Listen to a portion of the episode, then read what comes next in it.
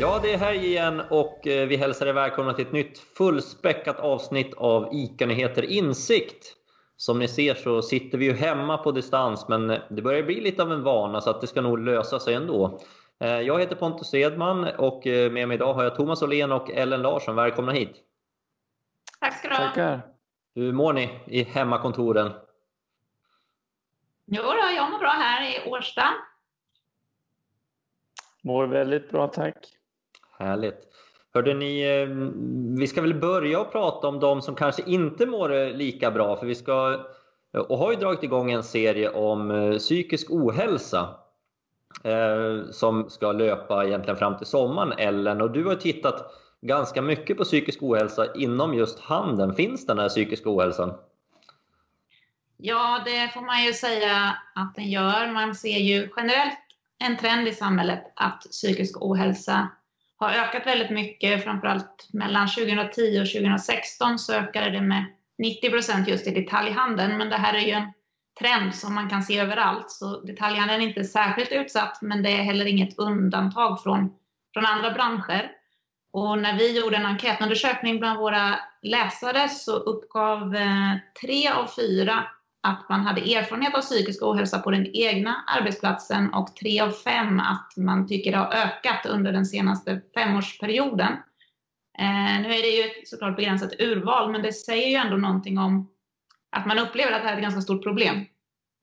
Ja, men så är det. Men vad kan det bero på? Då? Är, det, är det stressen i samhället, är det digitaliseringen eller vad, vad beror det här på, tror ni?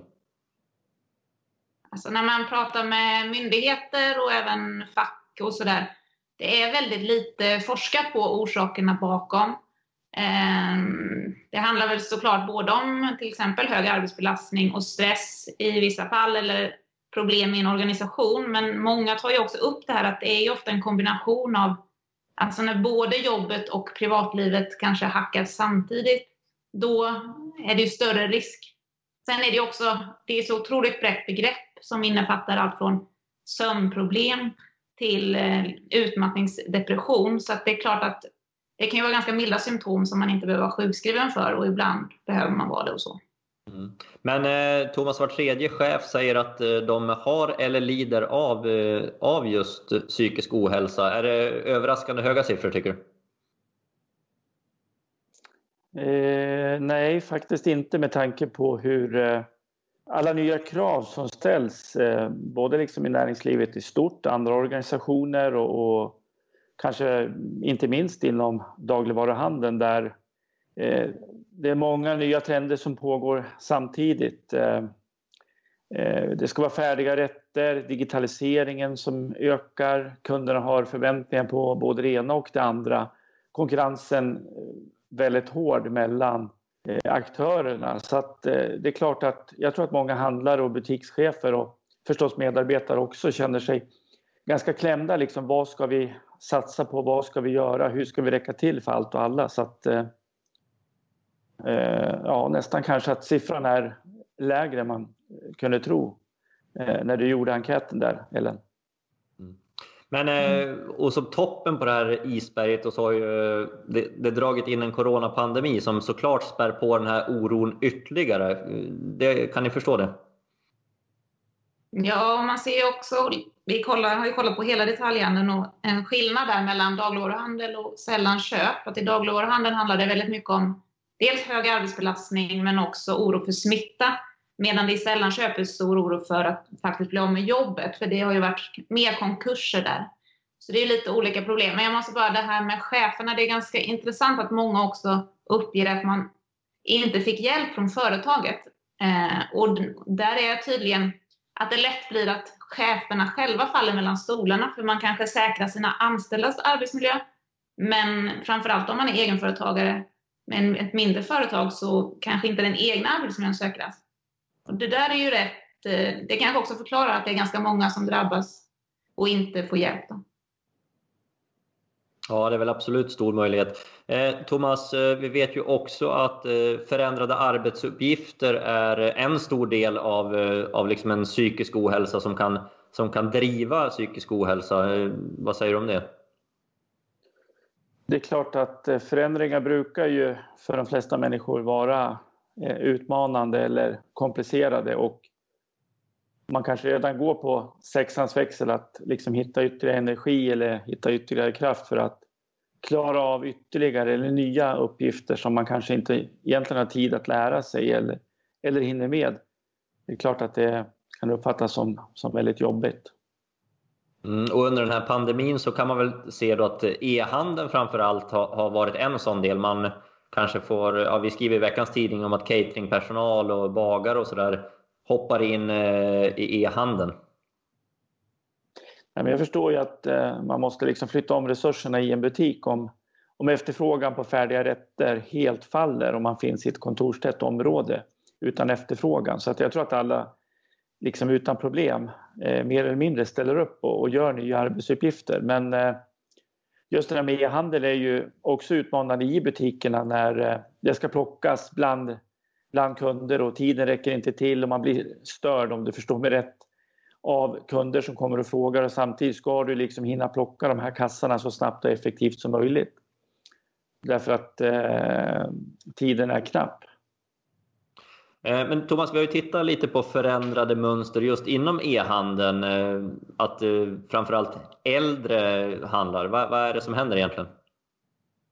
Nej, men, du var ju inne nyss på den här coronapandemin och det är tydligt att inköpsmönstren har förändrats ganska radikalt sedan det här utbrottet i slutet på februari, början på mars. Och väldigt många människor har ju börjat att e-handla, inte minst personer i riskgrupper eftersom de inte bör vara i, i fysiska butiker. Och eh, det här har gjort att försäljningen online har ju verkligen skjutit i höjden. Och vi har ju siffror i veckans ICA-nyheter som visar att eh, 60-plussarna är den största köpargruppen just nu på nätet. Och det var nog eh, ytterst få som kunde tro det för, om man säger i början, så sent som i början på det här året till exempel. Mm. Så har det blivit en remarkabel försäljningsökning online.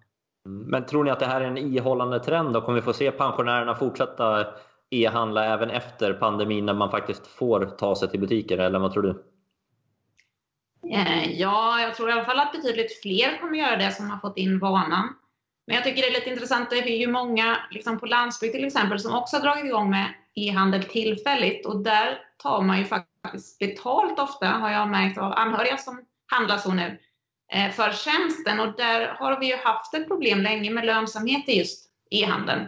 Och där kanske man för att just skapa en hållbar organisation både arbetsmässigt och lönsamhetsmässigt så kanske man faktiskt måste begära av konsumenten att man betalar för den här tjänsten. För det är ju faktiskt en tjänst att någon plockar ihop åt den. Mm. Man kanske kommer bygga upp något annat, så vi får väl se. Mm. Vi kommer såklart att återkomma till just lönsamhet inom e-handeln, för det är ju ett hett ämne. Eh, hörni, eh, när vi ändå var inne och svingat lite på coronapandemin så var ju Paradiset en av kedjorna som föll offer för det här ganska tidigt. Eh, I veckan meddelade ju grundaren Johannes Kullberg att han köper tillbaka varumärket. Var det här väntat, Thomas? Eh, kanske inte helt väntat ändå. Det är klart att eh, Johannes har ju eh, byggt upp på det här varumärket och eh, hela konceptet och kanske även sin personliga image kring eh, namnet eh, Paradiset. Eh, eh, det är ju lätt förstås att bli bränd efter att ha sett sitt livsverk försättas i konkurs. Då. Och, eh, men att han skulle köpa tillbaka det var väl kanske lite överraskande ändå men eh, jag får intrycket att, att Johannes är en riktig fighter som verkligen inte ger så, att han verkligen brinner för den här typen av produkter. Så att, ja, kanske inte ändå. Men och det är ju just eh, produkterna och kanske inte butikerna man ska satsa på. Eller eh, tror du att det är rätt väg?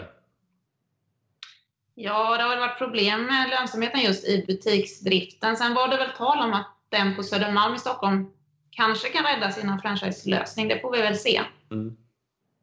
Ja, det får vi se. Hörrni, tiden börjar bli knapp. Den rinner ifrån oss att det är dags att säga tack för idag. Men eh, först ska vi skicka med att har man inspel kring just den här Eh, psykiska ohälsan eh, kan vara en egen historia, kan vara något som ni vill att vi ska titta på. Så hör gärna av er till mig eller någon på redaktionen så ska vi såklart göra det. Men hörni, nu säger vi väl eh, tack för idag och eh, på återseende nästa vecka. Precis, tack för idag och trevlig helg. Hej.